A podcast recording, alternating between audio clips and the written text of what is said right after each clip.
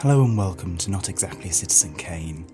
We're ooh, halfway up Mount Doom at the moment. Yes, we are. We uh, managed to evade the Uruk-hai on the way up here. We have one more film to talk about. Just one more film, yeah. Just one more film. We talked about it for quite a while. We didn't even talk about any of the records it broke. It. There's so many interesting Oscar-based facts about that film, and we didn't touch on any of them because we just fought. I mean, we, we have mentioned we might um, get Oscar back to talk about them properly. Yeah. Oh, speaking of Oscar, he's um he's busy at the moment. Um, he's rallying an army of of the undead. Against a whole load of orcs, which is very good of him, but that's why he can't be here. yeah, so hopefully he'll be back soon. Yeah, hopefully by the time he gets back, we'll have thrown this bit of jewellery into this big. Oh yeah, the volcano. I totally forgot about that. Oh, that would have been embarrassing, wouldn't it? It's Yeah, dreadful. well, It's imagine just if we got get it back way. But um, Yeah. I don't think I can walk up this. So would you like to maybe offer to carry me?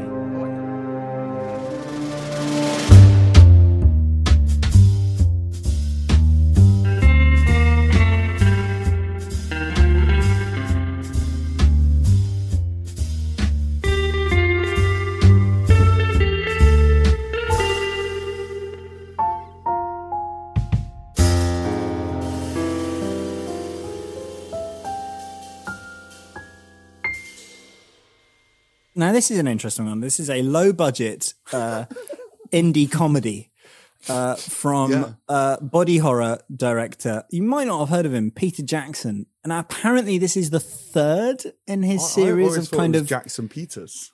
Uh, Strange, isn't it? Yeah. Sorry, Jackson Peters. Oh, I've, got, Yeah, I've got that wrong. It's, it's Um, New Zealand, though, isn't it? So you got Yeah, that, yeah. that accent. Best foreign film. yeah, yeah. Peter Jackson. Um, yeah, it, it, so it's this little. It's kind of series of three. I don't know if you have to see the first two to understand what's going on. It's about a um a walking holiday Yeah. that uh, two friends have gone on and it's gone horribly wrong through and they're, they're like they're being stalked by someone who's on a similar walking holiday but hasn't eaten for a while Well, he's been on a walking holiday before, so he thinks he knows the way. they're trying to return a piece of jewelry to the shop uh, to destroy it or if they can find the receipt get a refund Yeah. um, yeah it all goes wrong and laughter ensues and in mckellen's there i am of course joking uh, it's He's uh, not there.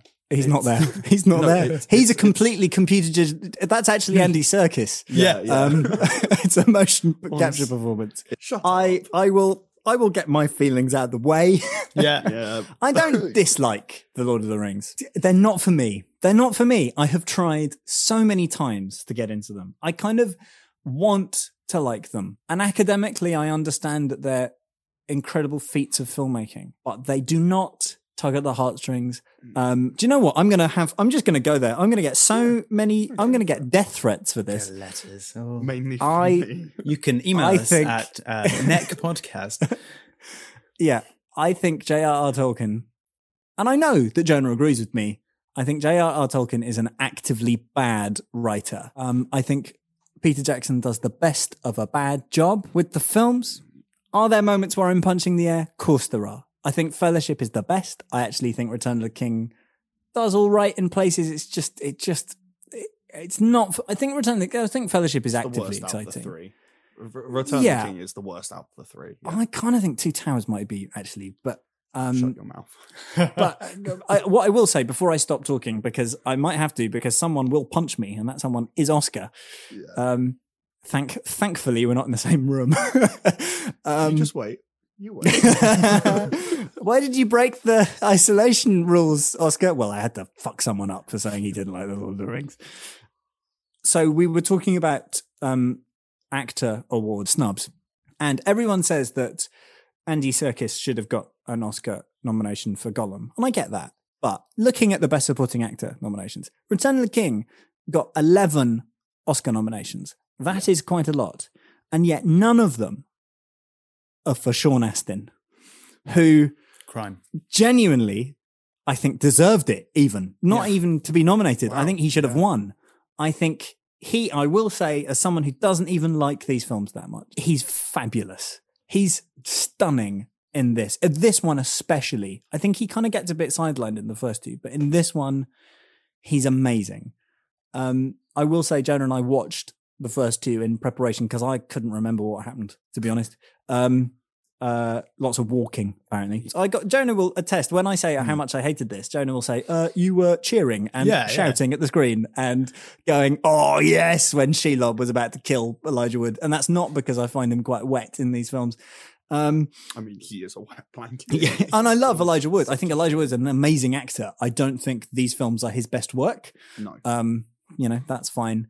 Yeah, I think Sean. It's all about Sean Astin for me, and I think it's almost weird. Obviously, of course, it deserves all those technical nominations, but I think it's weird that there weren't more acting acting nods, especially for Sean Astin. Who, but I've never even thought about um the the fact that you know he wasn't nominated for it, and I think that's partly because in my head he's not acting. It's I'm just watching Samwise on screen.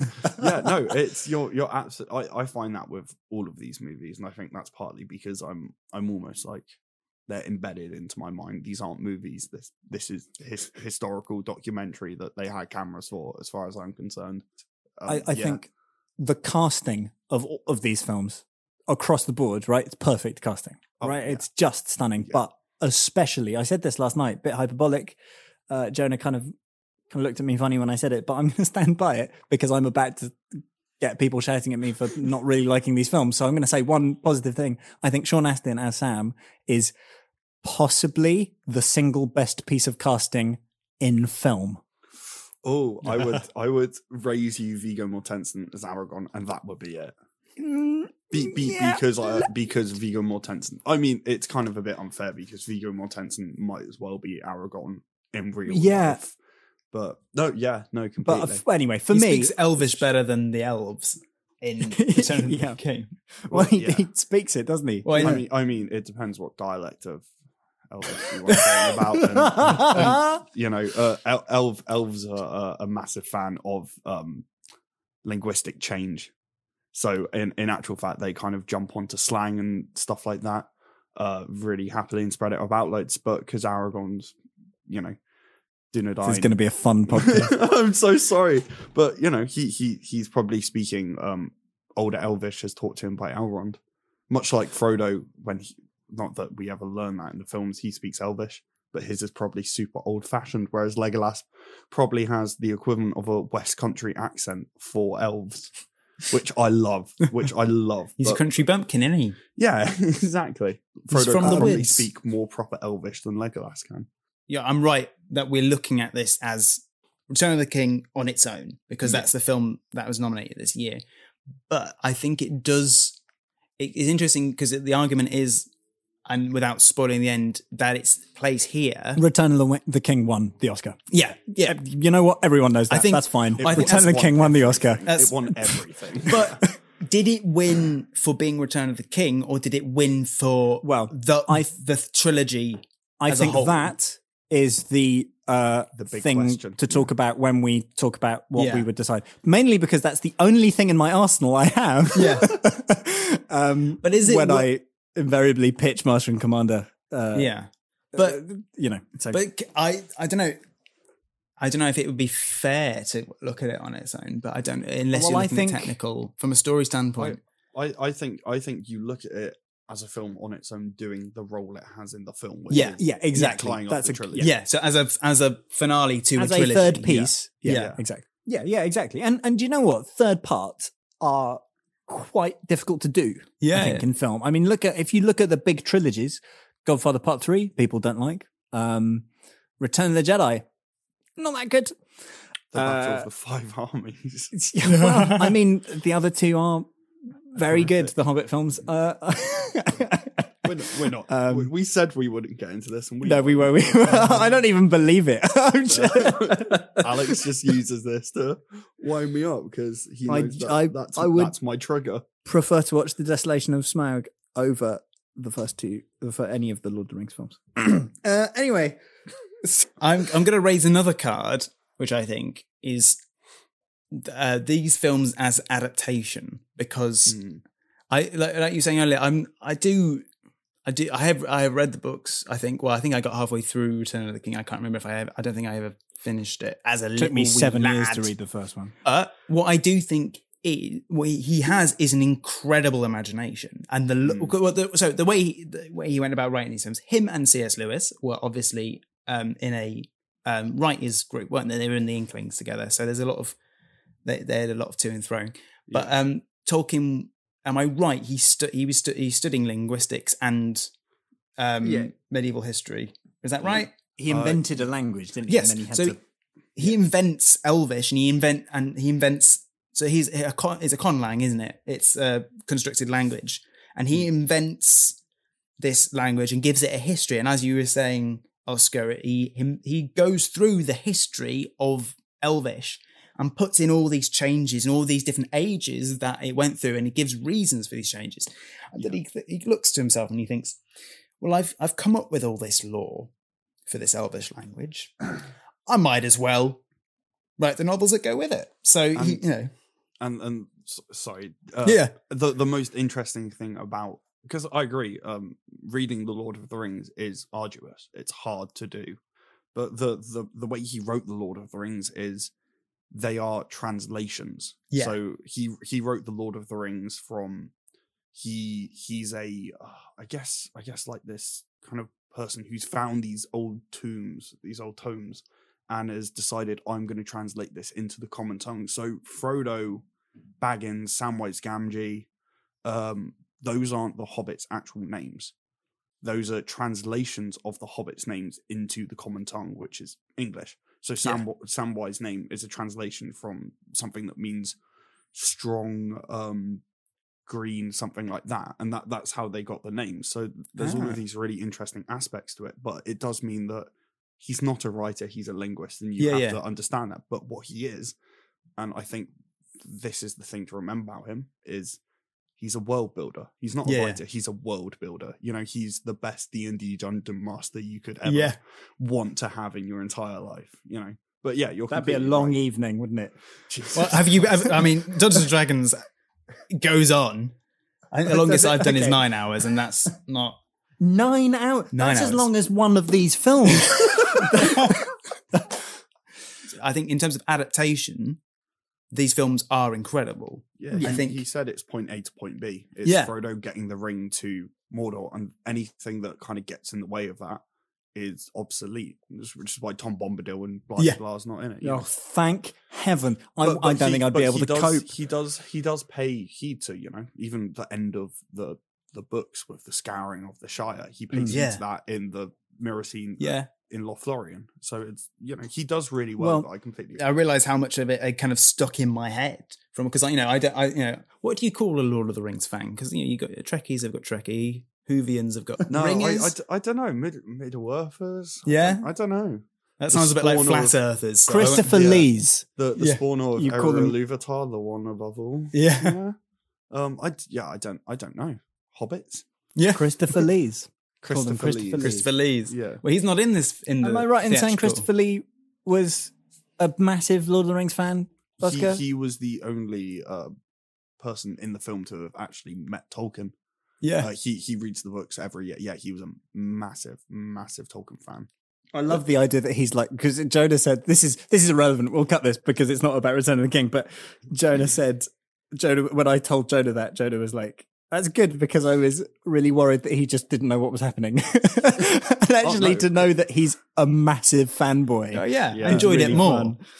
we should talk about the fact that um, Christopher Lee had a scene in the extended edition of the Re- of Mm. Return of the King that was cut from the theatrical edition. Now, Yeah. I am all for the theatrical editions over the re- the extended editions because Yeah, I cannot films. imagine watching these films and going, "I like Lord of the Rings, but uh, they could be longer." Well- don't get it. Do not get it. I- but with that Yeah. sequence, it is weird that we don't see Yes. Saruman. Yeah, he just doesn't Return appear. of the King. And Yeah. like, I kind of think it's the right choice because I think it would take the air out of the film, but I think it's I, I, I think Unfortunate. every moment where they cut something is done for the exact right reasons. Yeah. But for just pure fan happiness, yeah, I, I guess. That I, I can't not watch the extended editions without feeling like I'm just missing so much. But that's partly because I only ever watch the extended editions because I love this world and I want to be immersed in it in every possible way. So, you know, Yeah. it's just You see- the, the theatrical's better as a film, yeah. for sure. yeah. I think I- I, realized um, actually when it comes down to it, the choice between story and you know cinematic plotting, I would lean story. I think that actually says quite a lot about me. Where you know Yeah, isn't that that, I weird? would that I would you know I would go for the extended editions actually, Hmm. even though as you as you're saying, Oscar, they're not as tight films. For reasons we won't go into, Jonah and I watched Fellowship of the Ring and The Two Towers. We watched the extended editions of them and then the theatrical cut the third one.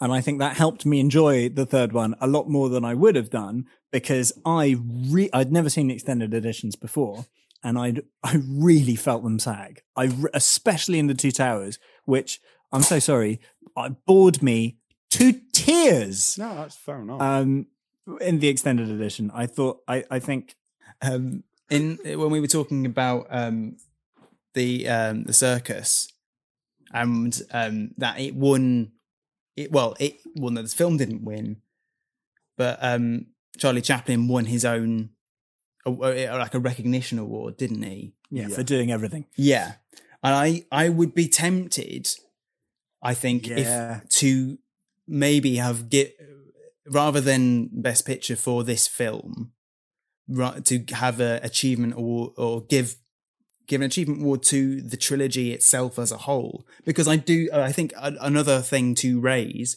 is the, the work that went into this film i think changed cinema in the same way wings that won that year i think it you know the, the you know the motion capture if you look at you know all the marvel films and the technology they use Andy Serkis. Exactly. Well, ILM um, invented this, you know, or developed this way of putting characters and you know, and the, you know, and actually comparing the way Gollum is done in these films to the way Gollum is done in The Hobbit. You can see uh, um, it's such an amazing journey that that's gone on. That it's gone from you know basically them rotoscoping Andy Serkis out and then sort of tweaking this 3D model to mirror his performance. So they're not using the, they're not using the data from him. They're using him as reference. And it's am- and his performance is incredible. And it's amazing that the artists have been able to capture that. But now hmm. we're at the point where we can take the data from his actual performance and have a you know have a cg character embody that you could trace back filmmaking techniques from a lot of big blockbuster films to these films so i think to have them unrecognized would you know would, would be you know all you know awful crime I think it's I think it's what almost what Jonah was saying about how it's all of these different elements from a five year, I think it was, production doing these films Mhm. one after the other that just come together. I mean, all the all the armies, um, all the big ar- army fights you see, um, especially Minas Tirith and stuff, they they were using a technology that hadn't really been used before to like animate each one of the little miniatures and have them have like reactionary things and actions they can take and that's completely dependent on the what's going on around that little CGI character. The uses of miniatures i mean you, you just look at the amount Weta Workshop did yeah. being this tiny kind of little production thing from New Zealand and just how much effort they put into this. You you can just tell, I think, that this film was crafted with nothing but love and emotion towards it, the source material, but trying to make it as big as um when you read it, you feel like it is. Yeah. You know, d- despite whether Tolkien's a great writer or not, you feel you you you're never you never you never feel like this world you're exploring is small. It's always this grand, massive scale, and I think that's what the film captures so well. And I think Peter Jackson does a great job of streamlining it. And I think Yeah. some of the changes he makes to the story is so much better, and it kind of annoys me that Tolkien didn't do it yeah um and I and I think that the most important thing about these films is Howard Shore. Oh, oh, hundred, yeah, hundred percent. I have nothing bad to say about Howard Howard, Shore's Howard. Shore, I think he had to write pretty much twice the music you you know normal composers have to write, and not only did he just create these um, amazing pieces, but his use of leitmotif is just stunning throughout all of the films, and the the way all the I mean, you you look at the opening credits, so there's the Ring theme, which is that. um, yeah. So there's that, and it and it ends on this light lighter note uh, as the hobbits come into the scene because it obviously this film starts on a completely different foot to the others with Smeagol and Deagol, and you don't realize what's going on until you see Andy Serkis and hear the voice, and you're like, Yeah. oh, oh, this is Gollum pre Gollum, and I think that's a really cool way to start it, and it's a great opening. So the Hobbits come in, it's this super like kind of lighter note that it ends on, and then I mean the opening's just genius because it it it shows how susceptible Smeagol is to the ring. Just straight off, you're like, this guy just needed and just got dominated by it no matter what. And then it cuts to Frodo holding it, and it's like the whole the whole intro isn't just backstory; it's warning into this much darker future that Frodo, you know, if if if the last I was about to say the last ten minutes, but that's like all of the endings. If if Gollum hadn't bitten off Frodo's finger, spoilers, at the final, He end gets of it in the volcano. Yeah, They no, they but- destroy but the ring. Frodo, Frodo would have turned into Gollum if he had had his own way. you Yeah. know? Yeah, yeah. I And have a then- problem with that actually, but which But- Jonah but- has told me I'm an idiot for. But carry Yes. on. Okay. If if it's is it the fact that Frodo couldn't throw it into the fire? Yeah, I think I Oh, think no, what's no, the okay. point if No. you're he's a baddie. He he succumbs. He Yes, he, he has yes. one job and he doesn't so- do it, and they so they're just fine with him at the end. The- I don't get it. No, the point of that He should be banished, Ed. No, the point the point of that is partly the reason why uh Sauron hasn't put a load of armies up there, like guarding Mount Doom, because even if anyone gets there, the ring's so powerful that they'll never be able to throw it in. It's that kind of assuredness in themselves. Nobody I think like Sam is one of the only people to willingly give the ring over, apart from Bilbo, who's kind of like forced into it by Yeah. Gandalf. You know, the the whole point is the ring is so powerful that you wouldn't be able to throw it in.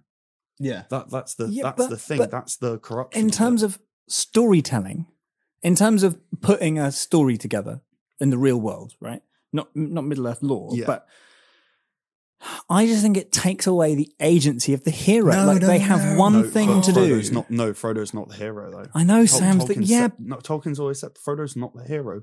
The whole point is Frodo. but spent- he is treated like the hero by everybody else. yeah, because he's carrying this horrific thing around his neck, and that's shown like you know he's got sores and red marks around his neck, and you can see the weight of the ring. Like I mean, by the end of it, they're crawling towards it, Hmm. and then in this moment of pure weakness, with let's be honest, a power, a very powerful magical item that no one's really ever been able to get over anyway.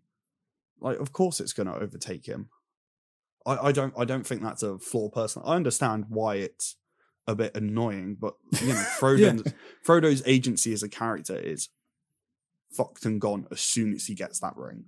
Yeah, I think Pretty much. I like and if if he you know just if he manages to walk up and just throw it in i feel that that's that's un, you know that that you know we're never Yeah. really shown the full power No. of the, the the ring is subtle and Yes. danger you know it's i think it's such a brilliant idea that you know the magical power the ring gives you is to turn invisible because that feels like that doesn't you know i remember being little and thinking well that's not super cool is it that's like you know that's a bit of a hmm. lame superpower it's not the one i choose but if you think about it it's such a subtle thing but it's the power of freedom is to be invisible and to get away with things you know there's that i can't remember where it's from there's that quote of um, uh, if you had two superpowers, flight or invisibility, and you have to choose between one, Hmm. you know, flight represents freedom, whatever, but um, invisibility, what it represents is like being able to, you know, break free of societal norms and get Yeah. away with stuff, and you know, be un- unlooked upon. And so it's actually, and but it's such a, and and the, you know, the fact that it, you know, I, it, it doesn't. I don't think it makes Frodo any weaker not to be able the fact that he was you know he's he's worn this the entire journey Mm. and been able to get there and you know if, if and you know Gandalf himself doesn't take the ring because he knows that if he was tempted in the same with you know Galadriel they're all tempted by it and they know that if they were to take it they would be overcome it take you needed someone like a hobbit who is selfless to get it that far and you needed someone like Sam to go because you know uh, you, there's a point that's made in the book which I don't think is in the film as much as that Sam is kind of tricked into going. You needed Yeah. another person just to to push that just over the edge. I think. literally. Well, and, yeah. and, and it's and it's also um Frodo doesn't ever give up the ring, and that's a really Yeah. important thing for his character and the fact that that's part of the reason why he can never find peace in the Shire. You know, when he goes back home, isn't isn't just because you know he's got the they kind of make it feel like it's the Morgul blade stab wound that he has that he can never feel comfort. It's not that. It's because in order to save everything he set out to save, he was forcibly he was forcibly made to let go of something that he didn't want to let go of, and he still hasn't let go of it. And that's why he, you know, that's part of the reason why he gets to go off to the Grey Havens because he's never going to be at peace because he's always thinking about the ring because he he never let go of it of his own accord. It was forced out of his hand, and I think that's a really important part for his actual character. He's he's by the time they get back to the Shire, Merry, Pippin, and Sam take over with. I, I mean, this is book stuff again. I apologize, but they they they they're the heroes in that out bit of the story, in this little extra bit that Tolkien writes in. Frodo kind of sits back because he's just tired and done, and I it, I think if anything, you know, his his line, it's is it it's gone or it's done. I should know this when he's him and Sam. it's gone, jump- Sam. It's Yeah, gone. It's yeah, gone. but his i think his the way he says it as well it's this sorrow. It's mainly sorrow. It's also this like breath of air for him because he's finally let go of the ring. But it's such sadness in frodo's voice because he he's let go of the ring. It's this duality in his character that's really important you know? The the duality of the ring's control is present throughout these movies in Gollum and Smeagol although I think it's really cool that Smeagol ends up being not nearly as trustworthy Yeah. as he was shown to be, and in actual fact, Smeagol's been planning by himself, let alone with Gollum, the whole time. But that's that's Well, a whole but another thing. because he because that but that the thing in, in the second one that stuck out to me this time Hmm. was so we're not supposed to be talking about this one, but uh, I think we have. To, I think that's yeah, the thing. I think we have cool. to talk ab- it as a whole because I think that's. But- I think it wins as a whole. Well, no, yeah, but I, I okay. I think we sh- I think we should talk about. So I'm I'm I'm talking about this third one, but by the thing that thing I'm talking about happens in the second one. I don't think that's good. Okay, I'm going to come out and say it. I don't think that's a good enough reason. Imagine being being a fan of these books and I, I you know before the films came out and uh, you you love these debates and you know that they're not well they're not well written and but you know that there's something awesome in there. Yeah, and you just can't quite you can't express it to anyone. You can't get it but and then but imagine seeing a movie studio putting this much time money and effort into in and oh i know and you, you, you made a you've made a point before Alex, obviously they take it the characters in the film take it massively seriously and one of the things that i've with them because you know I'm a big Marvel man. Obviously, I love the humor in those films, but every so often it does feel like they're not quite, and less so than it used to be. But it doesn't like feel like apologizing for how nerdy it is. yeah, they're right? not By letting themselves. Yeah. Then they're then and like w- yeah, but we love the nerdy things. We love the nerdy things. yeah. Why they're, are they're you? almost not reacting like an actual person would be in that situation? yeah, well, why? Why are you They you? have superpowers, Oscar. Well, but why are you? yeah, but we like that. Why are you making fun of the source material that we're here? Because you're trying to make it appeal to a wider audience, right? I mean, obviously there Yeah. are you know parts of the film, weird? Yeah, yeah, yeah. but they're yeah. what they're it's it's a statement, I think, because you know the the nerd base is humongous. Nerds have inherited the earth in this in the last decade. We truly reign supreme in pop culture. But I think it's, it's these films are such a statement to say that what you loved about this world and this imagination is worth spending this time, money, and energy to create and be and take seriously. We're taking seriously, you know, this this th- and it's you know it is something that is that is special to people. I think, and you know, and I'm saying that as someone who it's not you know it's not my my fandom necessarily, but it is something that is important to people. Mm. and to people who so easy to make fun of people who like these films because it also it's dorky and it's obviously you know it's kind of wish fulfillment or you're putting yourself in this you know heroic role but i don't if it was just return of the king i'm looking at it on its own Well, look, yeah, okay. I let's that- let's have that conversation. Yeah. Yeah, I mean, I mean Uh, the- uh, in a minute. Lord of Rings doesn't have a good narrative, and No. it's it's just a very basic story of good versus evil. I, films do a lot better. You know, in in Helm's Deep, the elves arriving isn't something that's in the books, but it just makes sense to balance the battle. In these films, Aragorn getting his sword Narsil this late is genius. He's, I think, in the books he has this from leaving Rivendell. I think, which is what when- alex thought was happening Yeah, I was what Yeah. I thought was happening. Yeah, so in, in, in, in the books, he gets Narsil once the fellowship forms, and he's got it the whole time.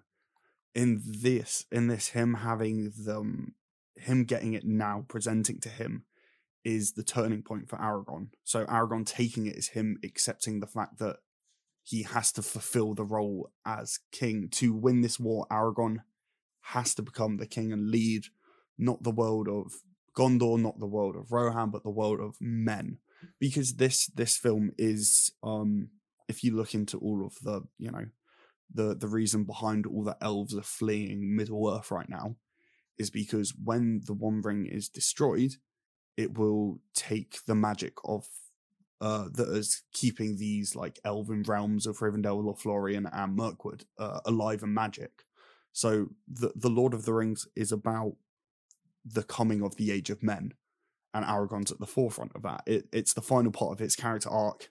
So he's this orphan who becomes an outcast ranger to this beacon of hope and strength because he is throughout the films the perfect man. And I and I don't mean that in like a. uh, do also mean that in a. I love Viggo Mortensen with all my heart and soul, but you compare him to Boromir. Boromir is this flawed character, just trying to do what He's he my favorite of the fellowship. Oh, is that man. bad? no, no, no, not at all. Because Boromir, Aragorn is who we aspire to be. Boromir is who we are a lot of the time. Who's this kind of broken down person who will let their fears and their problems get in the way. But it, the reason they do that is because that he's trying to do what he thinks is right for his people. And then when Boromir dies, his last words Spoiler are- for yeah, go away. when Boromir dies, his last they get it in the volcano. to Aragorn are our people, you know, and it's Aragorn accepting that he is a human because Aragorn's this person who's more elf than human a lot of the time. He grew up in Rivendell. Um, and then Aragorn at the final battle, he's he's got he's got Boromir's braces on, which he's been wearing through the whole films since Boromir passed, which is a lovely little sentiment. Uh, but he's there in armor as the king, and that's My mate died. final- I wouldn't take their clothes off before I Well, buried them. That's a bit that's- weird. that's where that's where we're different. Um, you know, I, I yeah, I. Is that I where my belt went? Yeah, sorry. Um, lando wears han solo's clothes in the last film Yeah, well, that's weird as well. but but you know, it's just a it's thing. Aragorn. It's Aragorn becoming the king. He's not in his Hmm. ranger outfit. He's not an outcast. He is. He's in full armor, full Gondorian armor as their king, and that's a. I think that's a really important point. And if Narsil had been the sword had been introduced earlier, it kind of takes away from you know this is the point where Aragorn knows he has to change his outlook and his trust in the world of men to be able to become kind of the hero they need. And I, I- think that's a really lovely Hmm. moment throughout the films and something they do much better than the book. You said you had a big list of stuff you liked. So much. Um, do you want to before we Yeah, get because I feel like we're so close to having the discussion yeah, about I, there's I like will- more I than any other year. through this as quickly as I We can. have a discussion, a big discussion to have Yeah, about the- the- what I should think- win. So the, these are just parts of the film that just make my heart soar and I think really sell like the world. Um, first, obviously, the CGI and the miniatures is just incredible throughout. So a lot of the times with the battle scenes, when a building's destroyed, they've built the building as a miniature, it fully intact, and then gone and destroyed it and filmed it. And I think that's just brilliant because it's so much more natural watching it actually break apart than like breaking it and then filming it, pretending it to be broken. Um, the scene when Gollum and Smeagol are having a talk, and it's cutting between uh, Gollum's reflected in the water, right? And Smeagol's when you see Gollum Mm. not in the puddle's reflection. Yeah, we all, we Yeah, all- yeah, yeah, yeah, yeah, yeah. Yeah, I uh, noticed that actually. Their their like, pupils are dilated at different sizes depending Yeah. on which Oh, one. okay, I talking, didn't notice which that. is Yeah. fucking genius. Um, So, the- Gollum's Gollum's pupils are tiny and Smeagol's are massive, aren't they? That's yeah, the- I think yeah, and uh, which is just great. And also, Smeagol says "for me" there, which is already alluding to the fact that Smeagol's going to betray Frodo and try take the ring. But we you know. know that. He said that No, at the end no, of the wait, two no, towers. yeah, no, we we do know that, but it's the fact that you know when it's it just adds the whole like not Gollum. Sme- Smeagol promised, Yeah. Smeagol lied. You know Yeah. that that part. Um, the camera while Frodo's being pulled by the ring to Minas Morgul is just all over the place because Peter Jackson constantly is utilizing his shots to kind of give us an insight into what the character's feeling and mainly the power that the ring has. You know, I, I think I think he utilizes the camera so well throughout the trilogy. I, I think you know the shots he chooses. Sometimes they can be a bit like you've obviously just needed to put something in there, but most of the time I think they're so well used, and I think the camera is. Um, obviously, it should be another way to show story. Obviously, a good director should use his shots to show, not tell. Uh, but I think Jackson does that really well, especially in that Minas Morgul with Frodo just being pulled, and then again with Shelob when Shelob's climbing over Frodo and he doesn't realize it.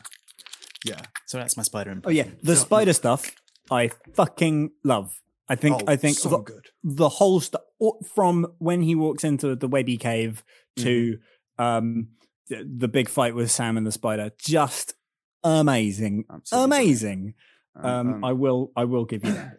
Yeah, Fantastic. she- when he's when the thing's brilliant. about to stab him, and and he's like when the he's walking and it's completely silent and the spider's Yeah. behind him. Genius, Oh. genius, genius. Yeah, and I'm I'm massively arachnophobic, but I have no trouble watching Shelob, um, that whole Shelob scene, which is really weird for me because normally, like you know, I I can't watch Chamber of Secrets sometimes because of all the Aragog stuff, which is really strange. But I'll happily That's watch because Shelob. you're also massively phobic of Julian Glover, right? yeah, So you have yeah, yeah, yeah, bad yeah, reactions and, and and Ron Weasley, yeah. yeah, yeah. um. Oh, okay. So obviously, the lighting of the beacons is the second Oh, I- best mm. cinematic sequence possibly ever. And Well, no I don't know if I go. I wouldn't go that far, but like, What- it did make my heart It's- sing. Oh no! What's you- the first best cinematic sequence oh, ever? w- We'll get there. yeah, fine. um, I, I mean, Howard Shore just just is just it. Ah, the composition, the compositions in this film is just genius, and like this, this rising power of you know the score or the beacons lit. And what I love is that you're you're already scanning the horizon. Once you kind of realize what's happening, you're scanning the horizon to find the next beacon, and then it suddenly lights up. Um, and it also obviously opens up the dis- really fun discussion of the people who were living there, to Yeah. light the beacons. and then one day it's like, Jeff, Jeff, it's, It's happening! It's happening! Get the torch! Get the torch! I haven't got the torch. No! Fuck! Yeah. Um. Oh, there's there's the other moment of Gandalf, uh, going out to uh try save the Gondorians from the Nazgul, which Mm. I I just love that there's this uh, there's the choir singing in that really high pitched falsetto tones. Um, and Gandalf is the White Rider, uh, which is like this juxtaposition to the black clouds and the black uh, Nazgul and Ringwraiths who are um, riding against them. And he's what I love is that Gandalf pretty much stole Shadowfax from Theoden, Yeah. which is a great little fact that not a lot of people know. He's pretty much stolen Theoden's horse there. But um, yeah, he's just completely going against them, and it's just this lovely. I don't know, just the way the shot's set out, and it's such a 50-50 of the screen of like this the White Rider going against the darkness and the cloud that Sauron's been sending over. I, I, I just love that whole sequence of the horses riding, and you don't even need to show the battle happening. You just need to hear the sound of the arrows with Pippin singing "All Shall Fade." My favorite Gollum line ever: uh, "Caught in a web, soon you'll be eaten," which is the best lyric ever, I think. Um, she It's on the next Oscar Mary EP. yeah, Uh, yeah. In fact, it'll be caught. Can you call your next release? Ca- Caught in your head, you'll be eaten. yes, soon you'll be eaten. Caught, Um, caught in your web, soon you'll be eaten. In brackets, Yes. soon you'll be eaten in brackets by Oscar Yes, Murray. of- your yeah, of next, course. Your next Um, EP. I'm holding you to that. Uh, okay, so the best moment in any film ever, in my not so humble opinion, the Rohan, the ride of Ro- the Rohirrim against the forces at Minas Tirith. You really, cannot- really, that's your I- favorite bit of any film ever. Yes, I, I, okay, I will.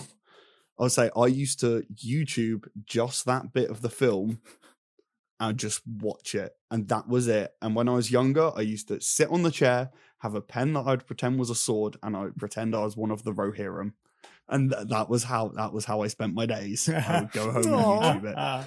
I Amazing. I love that scene for I think Theoden's speech is stunning. You know, Yeah. I think they underplay the power of six thousand horses because they're all screaming death and they just absolutely clobber them. Um, I think I just it's just so powerful. Just thinking about it is getting me hyped up. um, and uh, the music is ju- I I could listen to that song forever. I mean, I was playing on guitar earlier, so Yeah. it's um Theod- Theoden's face when he sees the Mûmakil, or Mamakai, if you want to use the singular term, also known as the Oliphaunt. Um, The it's elephant. just Yeah, well, Yeah. It, it, uh, again, not to be the guy who keeps saying, "Is this racist?" But isn't isn't uh, the, That's- yeah, I- aren't all the or the fact that all the bad people, all the bad Yeah. humans in Middle Earth are like other minority, like Yes, uh, other yeah. countries. Bit yeah, racist, oh, Yeah, right? yeah. I mean, but that is Tolkien. Yeah, yes, at- yeah, yeah. oh, time totally. But we've just talked about how much Yeah. they've changed the books. You know, Yes, and I again, but but, yeah. but still, Anyway. uh, lo- if Lost in Translation's gonna, I'm do ju- it yeah, to- I don't think it's with good from Japan. either of them, to be Yeah, honest. no. I think yeah, exactly, exactly. Yeah. But um, yeah, um, I just like the fact that Theoden's terrified because they have bigger horses with tusks. I just like that. I just think his expression is perfect. Uh, I will say I really dislike the Ghost Army. I hate Yeah. it. I think Yeah. it's such a it's such a Deus Ex Machina only because Tolkien wrote himself into a corner and had no way out of it. That that I think that is the only reason they're in there, and it's partly like you know how Aragorn's got to do it, so he becomes king. He was going to become king as soon Yeah. as he leads the armies at the Black Gates. Um, it I hate I hate the army. I think it it was only needed because of how much of a dire situation Tolkien found himself in. I think he wrote up to that point and then was like, oh shit, they can't win this. And I can't leave the book like that. So I'm going to have to go back and write something in to help them win. That'd be great, Yeah. isn't it? You have like all those pages, and yeah, uh, yeah they lost. Yeah, dreadful Yeah. bummer. Yeah, Uh, exactly. Um, I think Darkness everything with the Sam, land. everything with Sam is brilliant. Oh y- yeah, I, again, I will Um, fully support that. Totally. Um, oh, the when Sauron's tower gets destroyed, just that, just that CGI of the Re- shockwave really? is just. I, I'm not. I'm just talking about the visual effect. No, okay. it's just okay. brilliant. Uh, um, my favorite fact ever: Frodo doesn't know Legolas's name. In the outro, Frodo doesn't know. Aragorn walks in. Oh yeah. Aragorn. Yeah. Legolas walks in. Gimli walks in. Gimli, because Legolas, as many people will point out, only says one line to Frodo, and that is, "And you have my bow," and then Yeah. doesn't Wow. talk to Frodo for the entire film. No idea who he is. Yeah. No idea. No, he doesn't know his name. They've Gary? spoken one. Gary. Um, I like, I- Leggy. talking about the tower. Actually, two things from that lovely list of things you like. Great, great, great, I'm great. nearly done. Oh, you need that? Sorry, sorry. No, I'll let I, you, I'll let I, I, I, the last thing is I cry at "You Bow to No One" every time, no matter what, Yeah, no matter how yeah, many times I watch cute. that. Uh, the CG is horrifically janky, with all the hobbits standing there with everyone Yeah. around them. Uh, Yeah. And I love the fact that Aragorn has the balls to sneak in a bit of tongue when he kisses Arwen. yeah, Yeah, yeah. I kinda wish he he'd goes got with- straight open mouth. the blonde lady. No. I think they have so No. much more chemistry. No, no, you're him so and Liv wrong. Tyler are like two bits of furniture No, together. I- Yeah, but I- that doesn't give her give um Arwen any. You know that that's that, ah, I don't know that doesn't that wouldn't work. For me. I think E- Eowyn's fallen in Eowyn, love with Aragorn because of Also, they're like that's The fact that you have two female characters they're- in your films and yeah, they I- both have the same name. know that yeah that's not a good sign. But I, I mean, I, I think Eowyn, Eowyn's love for Aragorn is more the fact that Aragorn sees something in her that no one has seen for a long time, especially with Wormtail talking poison to her and really seeping into her feet as Aragorn comes a- around and goes, "Mm, "I don't see you like that. I don't see you as weak." And I think and he's this very strong leader when her uncle Theoden is weak, and it's all of Yeah, these I- things. But I don't think they're they shouldn't. Do you know what? I just think getting all of that stuff makes, makes a lot it- more sense. Oh, she doesn't get with. She's just standing next to him. They don't No, no, speak. no, no, no. They get together in the book. It's it's a whole it's a whole thing that they are actually together because they're both in like the They're both infirmary at the same time. Yeah. I I, don't. I, th- I all of that stuff with them, I think, is really hot. I think it's uh, there's there's real heat between them in a way that I don't think there is with Liv Tyler. I think she's kind of just I don't know. My- but that's, but, but a that's me. shadow of a fort. Your My, love. my argument is that it's not. I don't think. I think it's better to have it as an unquite, unrequited love because I think that's more interesting than. Oh, these two attractive people. Of course, they're going to get together. I think it's more. It's there's an, it's another nuance. I think. Okay, okay. Well, my two things I did want to say in response to your lovely list uh, was um, I, I, the scene with the slow motion in the bed. In fact, Yeah. I'm going to go even further. All six endings, apart uh, after the uh, after they put the ring in the fire and they slump on the thing, and he talks about the woman he loves, Sam, even though he he's he, he's in love with Frodo. Um, Yeah.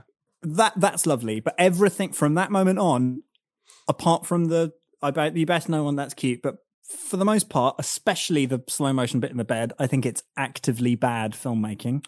Um, and I kind of, I ge- genuinely, it, I, I, I, I mean, I don't think they stick the landing.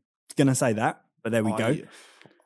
Yeah, I, I, I, I love and hate every ending for different reasons. I, I, I mean, like I, I watched them, and I made a joke of it when I watched this recently, um, where I was like, oh, "How many?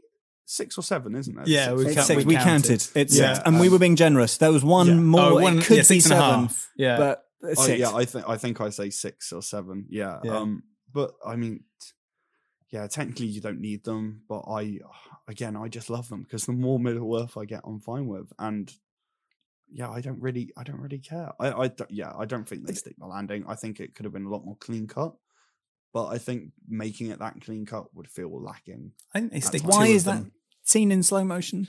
I know it's it's weird amount of it's. no one knows. Whenever Frodo turns up in a bed in Rivendell, it's horrible because in the in the Fellowship, it's that white b- background, and then just the cut out of Frodo and Elrond's face next to each other, Oh, and then he suddenly wakes up in a bed in Rivendell, and this one isn't. I don't know why Well, it's slow motion. The film's the other thing- already. I want to say, um, you mentioned the tower falling down, Mm. and I know that you kind of, I, I have a feeling this is one of those things you're going to go, yeah. And I get that it's a representation. I get that it's kind of shorthand. But you know what? You're only as good as your villain. And I think Sauron might be, again, I'm being needlessly hyperbolic, but go with me. This is the kind of conversation we're having, right? Big, epic, Yeah. sweeping statements that maybe we don't agree with. I think Sauron might be one of the worst, vi- especially, well, one of the worst movie villains Oh yeah, in history. Oh, and no, actually, one of the worst villains ever. I think Yeah, it's yeah, just I- dreadful. whole- it's Dreadful. One, it's one dimensional. He, it's just he's an whole- eye. He's not even a like a Oh, bad he's, man. He's, He's, an not, eye. He's not an eye in the books. I don't think they ever No. call him an eye. But um, that's beside the point because we're talking about the films.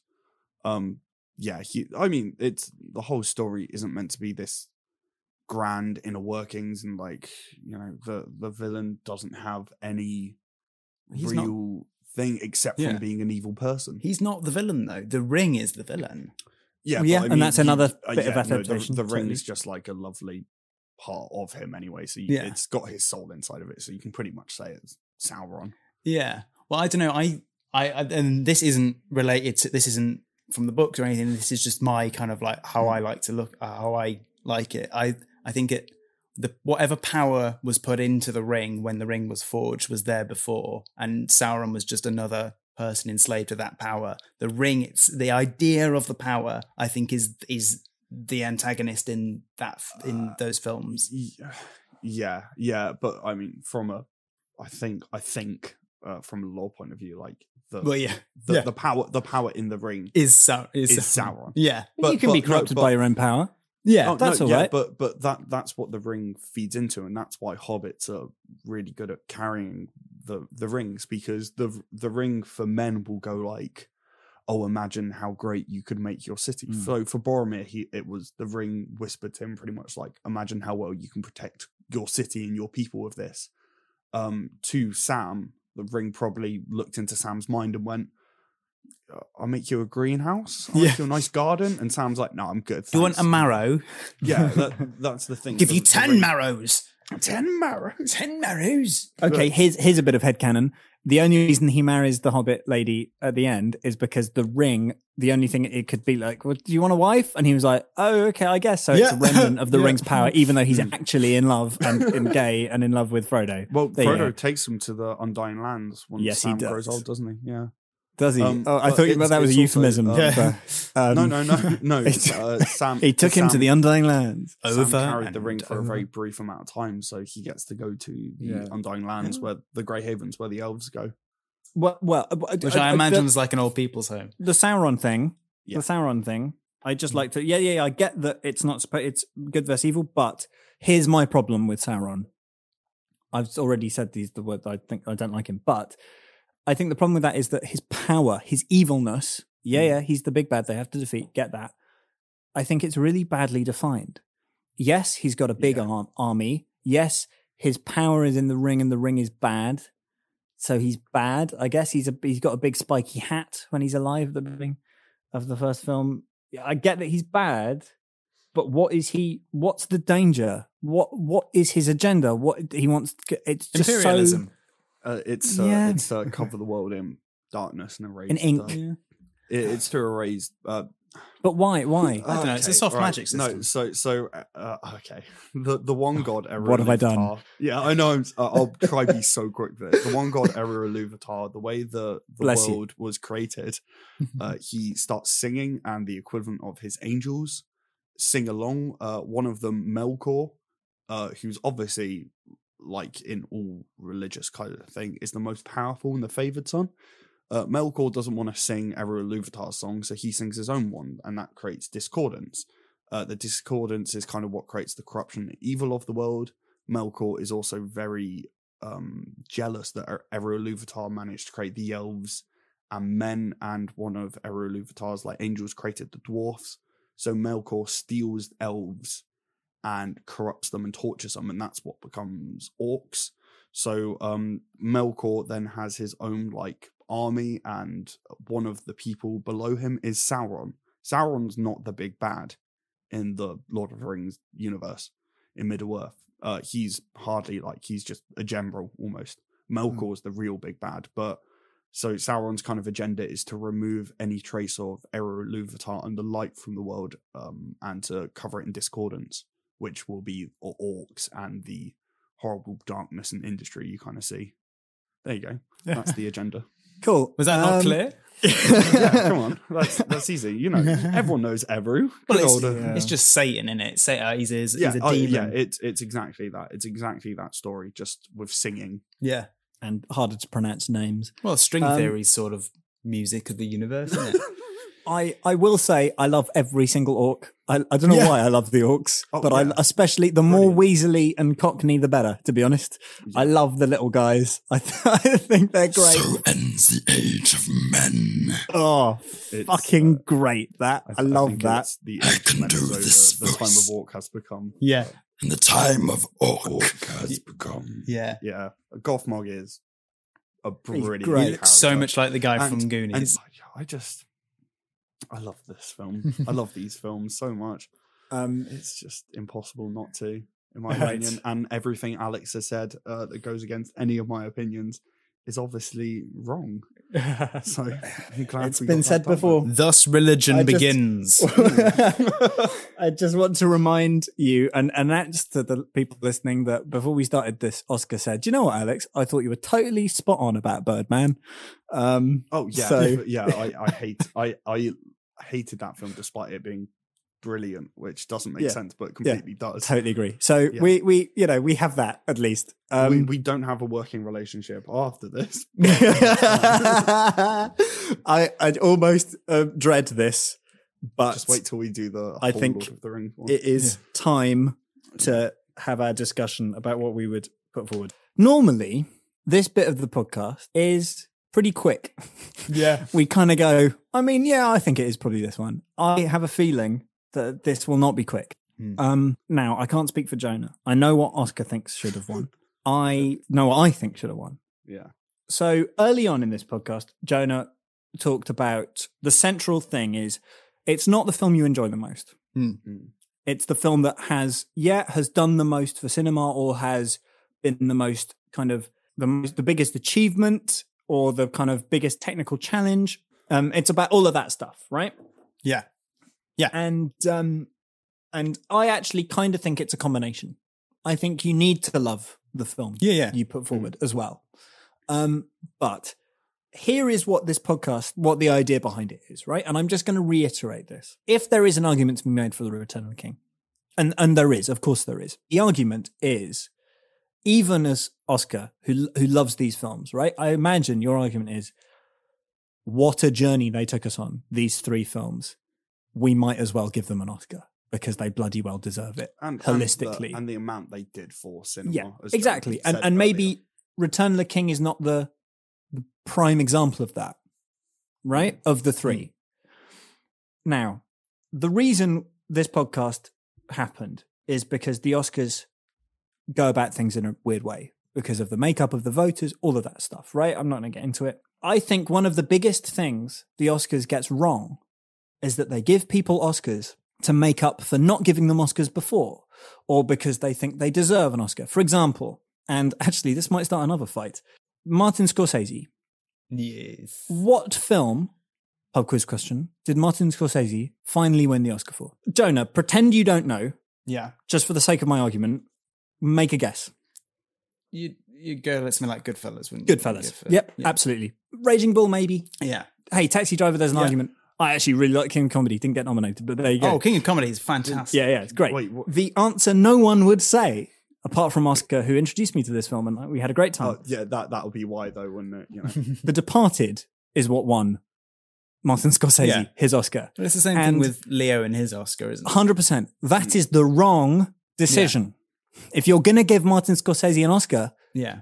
give it to him for Goodfellas. Don't give it to him for The Departed, right? Yeah. I know you love Departed, uh, Oscar. It's bloated, it's messy, it's great fun, but it is not the best Martin Scorsese film. Same with The Revenant, which I haven't seen, so this is bold, but um, people were, you know, that's not the Oscar a lot of people would give. No, that's not the it's film not the people best would Leo give. Any, performance. anyone Right. can get eaten by a bear. Yeah. you know. Exactly. Yeah. Oh, we're really cold. Yeah, fine. Um, and I think the same. I think you cannot think that and then say, yeah, but let's give Return of the King the Oscar because the other two. Look, I looked actually at the nominations uh, for in 2001, the year Fellowship was up, right? And I think uh, Beautiful Mind won that year. Spoiler for those episodes. Sorry. But Beautiful Mind with Russell Crowe and Paul Bettany. Hey, Yeah. won Best Picture. The year Fellowship won. Now I haven't seen many of the others, but Fellowship over that, right? Yeah. Yeah. Totally, totally there. Two Towers, bit of a harder one to be honest, because it was quite a good year. For example, another Marty, Gangs of New York, was up Oh, that year. Yeah. Okay. Yeah, So, fair. you know, there's an argument for that. Gangs of New York didn't win. Chicago did, but fine. I really like Chicago. Hey, you know, um, I don't think Return of the King is a strong enough film to make up for the fact that the other. I, I think even hey, I'm not going to get and Commander. We're not going to decide and Commander is the one we give that. I'm I'm okay with that, right? I'm happy to be outvoted. Yeah, I, I would argue that this is like a. Uh, then actually, no, I was about to say this is a weak thing, but like you know, Lost in Translation is brilliant, and I, I- haven't I- seen Mystic River. so Yeah, yeah. I think it. I th- I think it is a weaker year. Yeah. Lost in Translation is a masterpiece.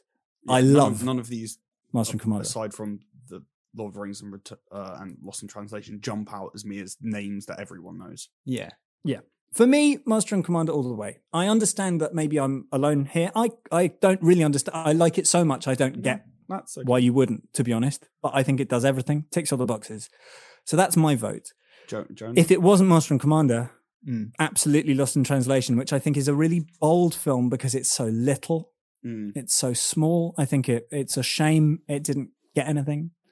Um, so I'd be happy with either of these, those two. You know what? If we decide Return of the King, I'm happy with that as well. But for me, it's the third best film of these five.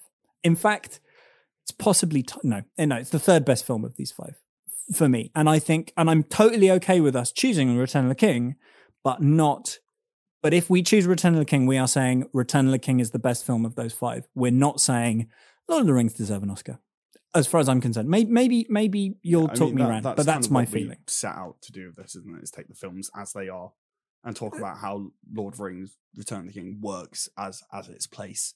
Yeah. Is is Yeah, that fair? Is that fair? I, Yeah, I, no, I'm oh, no, strong arming completely, you a bit. Jonah, what do you think? Well, I, hmm, it's a tricky one because I completely agree with what you say about um, kind of gifting someone an Oscar, giving it the Oscar for the trilogy is kind of it's, it's a weird ground because it is I, th- yeah Return of the King isn't the one to win Best Picture I don't think but it's weird for any kind of tri- you know last in the trilogy to to you know to be able to win because obviously it's riding off if I was going on what is the best film this year I think I would go with Lost in Translation.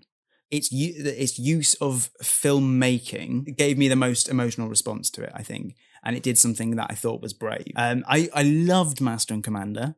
I really did, but I don't. But I I don't think it did anything new. As soon as you mentioned about how it's Master and Commander is kind of about hubris and humanity, I didn't I didn't get that at all.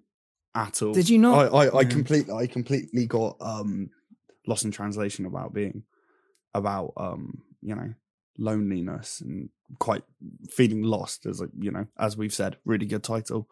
Um, no, I, I, I completely got that, and I completely got, you know, the the things it was trying to tell me as the audience. Master and Commander, to me, was just about it was about those people in the boat and nothing bigger. But that's just probably my personal take on it because you know. uh, ev- everyone, everyone has their own personal opinion. In, in which, John, John, hear mine. Is it worth telling you what I think? yeah, go on then. Yeah, uh, lo- yeah, Lost in Translation wow. Over Return of the King. yeah, it's a it's a better film. It's a I think it's Lord of the Rings. Obviously, I it's my favorite film, but um, that doesn't mean I think it's the best film. It's my favorite for a variety of reasons. Like grown up watching it, I've got lots of fun memories with it. I'm very invested into the world, and I think it does an amazing job of bringing you into the world. But I think Lost in Translation is a is more of a filmmaker's film, which is something that as I've gotten older, I've come to appreciate a lot more personally. I, I like films that kind of make me think a bit more and make draw me into a very simple story in a very specific space of time that is telling a much larger story about something I completely identify with. Wow. Well, if you can say that, then I can let Master and Commander go. I think I think it's only fair. I what I will say uh, is if we say Lost in Translation, although this feels weird because Sofia Coppola, brilliant, brilliant, brilliant. Mm. But can I say Peter Weir for best director? Would that be the trade off? No, I, I, I would, I, I would still, I don't know. because I I, don't know. think he's No, I juggling think so. more. No, I, Do you- I don't, I don't think he's juggling more at all. I think if Yeah. anyone's juggling the most, it's obviously Peter Jackson. Well, Yeah. Yeah. But, so, Yeah, so but- the juggling most, go fuck yourself. He's not doing it at standing sea though, boat. is he? Yeah, He o- didn't do. Witness. But um, no, yeah, I think yeah. Bet you didn't Yeah. see that coming, Alex. Yeah. I was No, I didn't. I didn't. I was didn't. grinning I've the a- whole time, being like, "I'm going to make you fucking fool with this outro." Would- Lost in would- translation. Was What that always going to be what you said, Lost in Yeah. Translation, Yeah, even before Uh, we started talking? Wow, good. So. I didn't need to do that big plaintive cry. yeah, no, no, but I, I allowed you to because it Yeah. makes this so much better. well, so I much think no, I think it's pertinent though. Oh, I no, think it, sure. it's I worth saying And that. Sort of I, I. I came into this doing as much as I could to separate myself from these these films and watch them. I, I tried to not compare them as I watched them. I just tried to yeah, watch yeah. them and take it. And you know, it's it's difficult because Lord of the Rings uh, is a film I can always go and turn on and turn back to. That doesn't mean it's the best film. It just means it's the one I happen to enjoy the, the most and find it easiest to watch. Yeah. Funnily enough, the film I would put on if I wanted to chuck something on, the film after Lord of the Rings would probably be Master and Commander for ease. Well, Uh, obviously, yeah. I'm Yeah. obviously I'm never putting on Seabiscuit.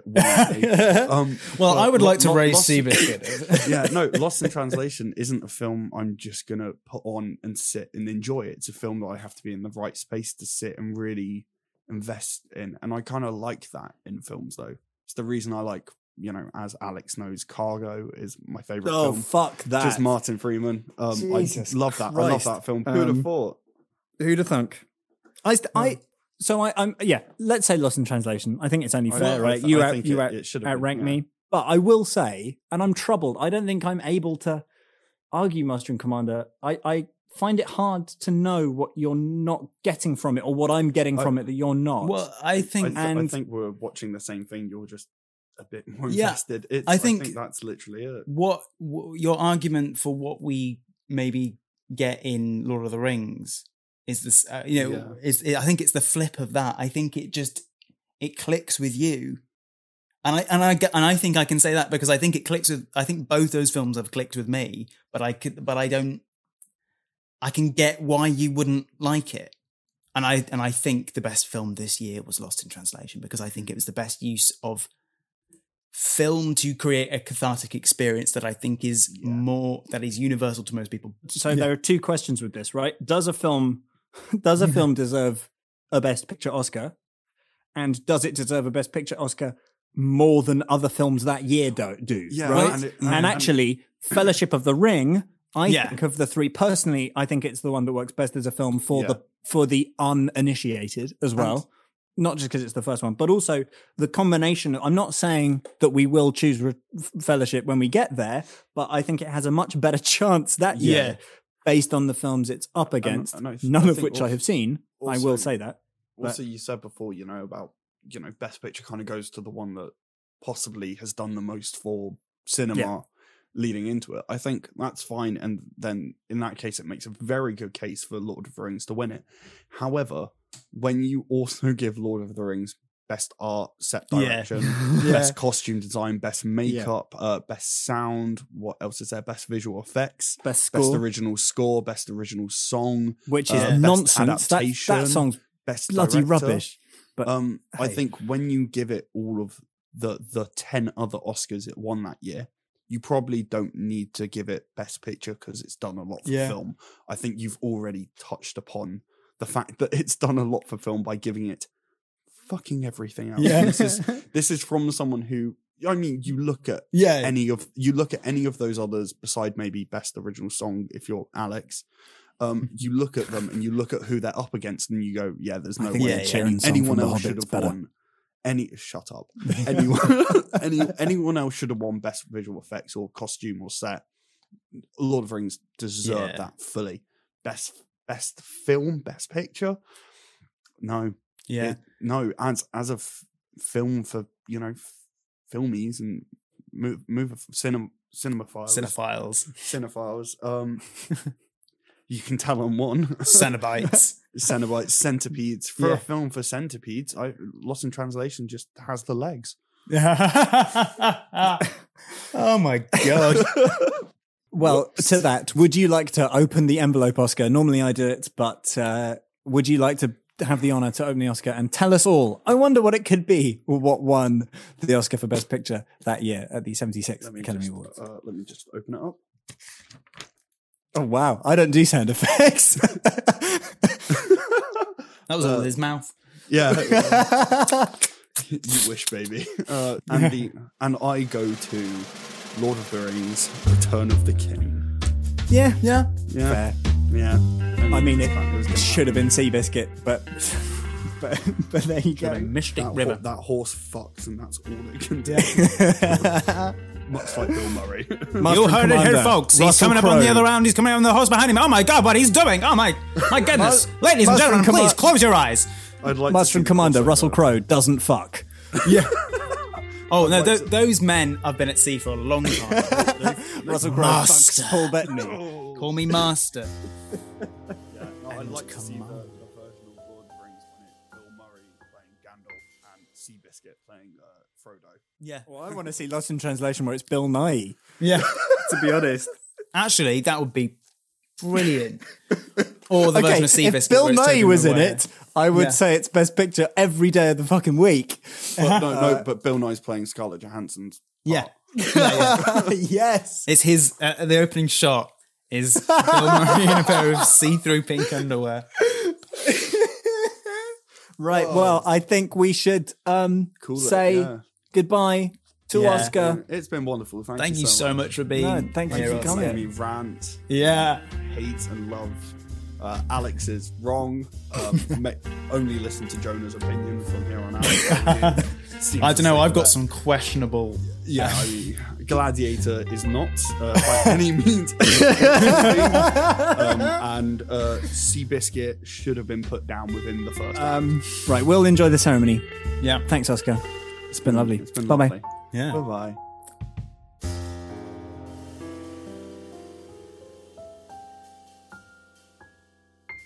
Oscar, what do you remember about 2003? Um, I'm just working out how old I was. Okay, I was You remember about five or? not much. I remember a lot Well- of Thunderbirds. I, I Ah. remember, yeah, I remember probably not watching Lord of the Rings when it came out. Um, It is a twelve certificate.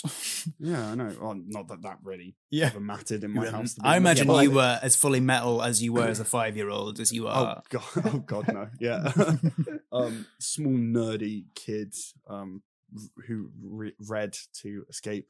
So pro- yeah, pretty much. Um, I yeah. Um, do I remember about two thousand three? I was probably happy. and with that, we're going to say goodbye. Goodbye. Bye. Oscar, so lovely to have you. Um, cheers. Bye bye. He has a thing. He, like, my cat will come in like while I'm on like, you know, Zoom work stuff and just start kind of on the He door. drums. Yeah. Have them on the next EP. yeah. Still here. Featuring the um, the musical stylings. This cool cat. hey. Well, I think that's everything, isn't yeah. it? Yeah. Okay. Perfect. Oscar, We've gone on for far too long. it's Yeah. been lovely. Yeah. Oh, no, Bye-bye. I've had a Bye. have had a great time, guys. All right. Uh, I will actually leave. Well, hang on. Have we done Because- six? Oh god. oh, that wasn't it. No, Right, it was lo- fucking. four- is like- that four? Have we done four? hang on. We did the first Oh, one, I'm, then we did I'm, another I'm one. g- c- Can I can I take this? Yeah, Emily? Yeah, yeah, yeah, yeah. yeah. Uh, Alex, thank you so much for joining uh, me and Jonah on uh, not exactly Citizen Kane, or My as pleasure, uh, Jonathan. I'm renaming it now, not exactly Return of the King. Um, yeah, thank you so much. Hopefully, we'll uh, have you on another time. Yeah, to, well, It's been great having you. Yeah, yeah, it's been it's been wonderful. Thank you so much for joining. Th- Uh, is yeah. there anything you want to say to the audience before uh, you leave myself and my co-host Hmm? Jonah to say the outro? Well, not much else to say. I just want to say how well put together this podcast is and how lovely it's been to be a guest with two absolute geniuses. The spreadsheet, especially, it's just a work of art that they send Yeah. you. God, Yeah. everyone should be on this, man. Yeah, But yeah, I don't have anything to plug because uh, the only thing I had to plug was a podcast, which uh, is no longer mine. So, no um, worries. but yeah, it's been lovely. Okay, Bye-bye. bye, guys. Yeah, Bye. Speaking of Japanese culture, Alex, you've still got all that sushi in the fridge. Oh yes, we'll yeah we'll tell you what we'll go away right Yeah. when we've done and we'll have a whole load of sushi Yeah. and pretend we're Bill Murray. I think I made about Scarjo. I hate eight sushi. rolls of sushi, like thick, big. like, Horrible. oh, I love it. I mean, Oh. Yeah, it's cold, man. I- I've made I far too much of it. Yeah, It's better than Aragorn stew in uh, Oh. Two Towers. Yeah. I well, love I that think bit. that's Have- as the- good a good a place to any to leave. Um, yeah, yeah. All right, bye guys. Bye bye. It So wasn't the podcast that fixed. No, hang on. Let me do that again Don't- properly. don't- I've got it. I've got it. Dude, don't you dare I'm gonna make do it. I end got on it. Fucking Do it, do ocean cookie. It wasn't us that fixed the podcast.